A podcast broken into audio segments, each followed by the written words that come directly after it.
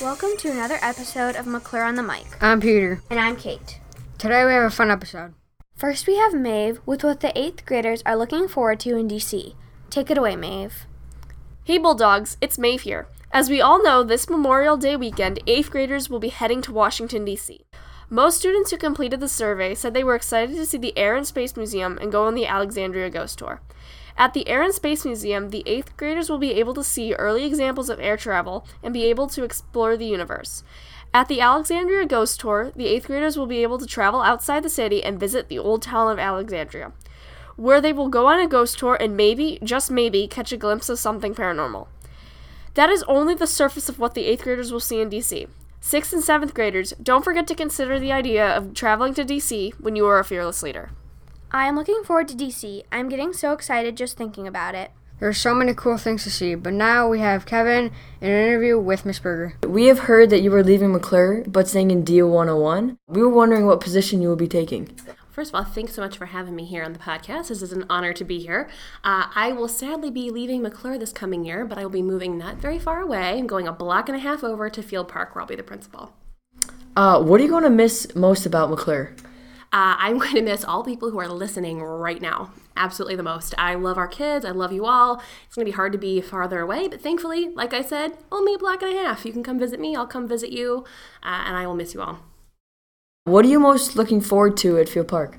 Uh, I am looking forward to being at Field Park and being able to get to know kids and families over a huge amount of time. Kids start off at Field Park in kindergarten and go all the way on through fifth grade. So I'm looking forward to having at least six years to get to know kids and get to know whole groups of families.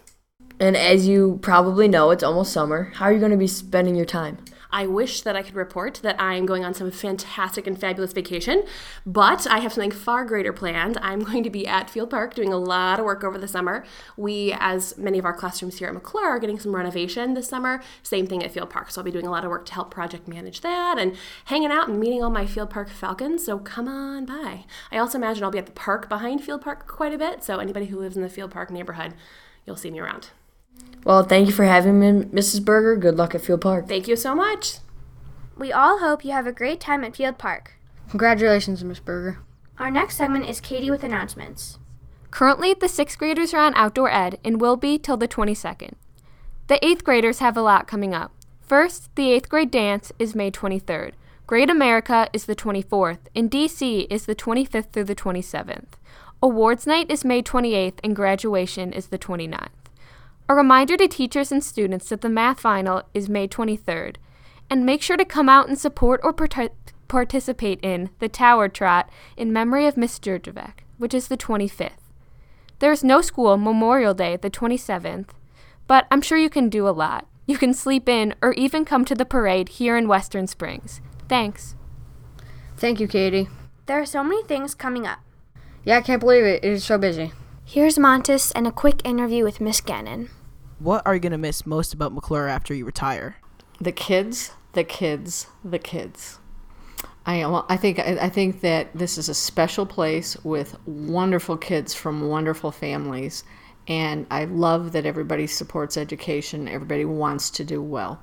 I'm also going to miss the teachers and just the um, collaboration and the fun that we have. Um, every day I walk out of here, and I just there's always something hilarious that happens. I'll miss that.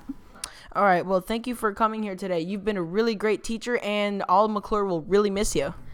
Now we have Patrick and Alana reporting about things to do and see in Chicago. Take it away, guys. If you are Greek, you're going to like the White Sox Greek Heritage Night on June 11th versus Nationals at 7:10 p.m.